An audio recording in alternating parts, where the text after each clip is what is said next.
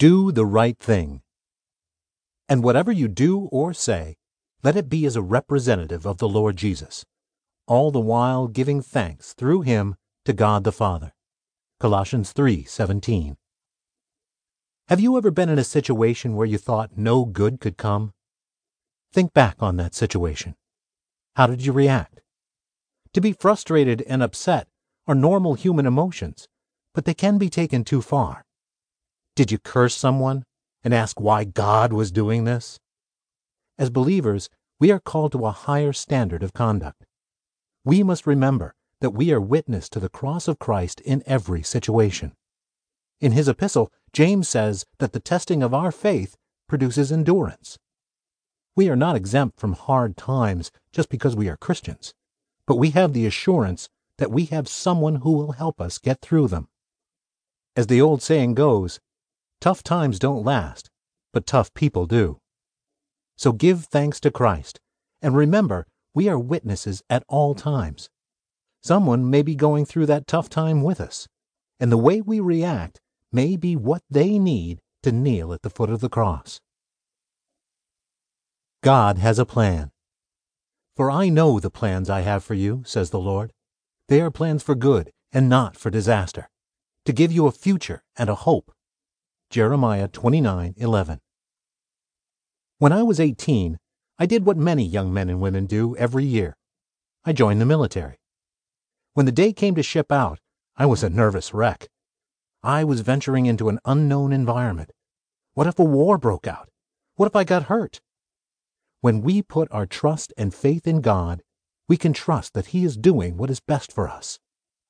When Jeremiah wrote this passage, Israel was about to be conquered and put into exile. The people had strayed far from the covenant of their fathers.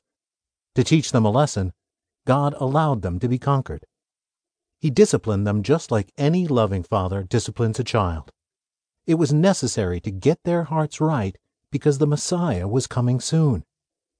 We may not see it now, but God is in control and has a reason for everything. We might not find what that reason is until decades later, but it will happen and will be greater than we could ever imagine. Always do good. So don't get tired of doing what is good. Don't get discouraged and give up, for we will reap a harvest of blessing at the appropriate time. Whenever we have the opportunity, we should do good to everyone, especially to our Christian brothers and sisters. Galatians 6 9 and 10. The author of the Epistle to the Hebrews said, Let us show hospitality to one another, for many have entertained angels unaware. We see homeless people every day, and every day people say, I'm not giving them money. They will just spend it on alcohol. Dear friend, that is not for us to judge.